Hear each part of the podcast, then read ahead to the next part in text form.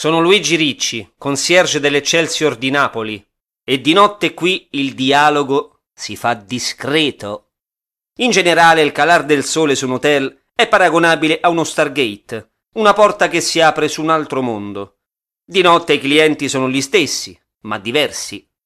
Quando la sera lasciano la borsa da lavoro, il grande industriale o il politico hanno la necessità di rilassarsi, a volte di confidarsi, di dialogare, e trovano il portiere.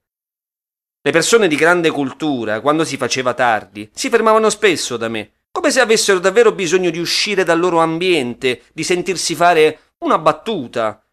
Passavano ore a chiacchierare. La mattina tornavano a essere diversi e si doveva avere la capacità di riprogrammarsi in fretta.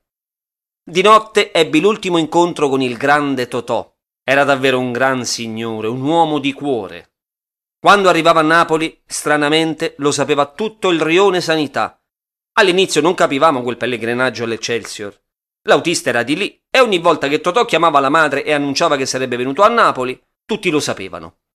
Essendo molto alla mano e munifico, eh, si precipitavano era uno dei pochi che nelle tasche della vestaglia aveva le banconote da 10.000 lire sempre perfette, stirate e pronte da distribuire. La mattina era una lotta per portargli il giornale. Ricordo un episodio l'ultimo anno prima che morisse, quando ormai eravamo in confidenza. A mezzanotte al bar mi disse che aveva voglia di farsi una merenda a pane e peperoni, pane e puparuola, ma col cuzzutiello, la parte finale del peperone. Glielo mandai a fare al miglior ristorante un episodio di normalità che rende la vita di un primo portiere unica e irrinunciabile. Una volta esposto a quel mondo, se hai una passione dentro, si infiamma e non puoi più tornare indietro.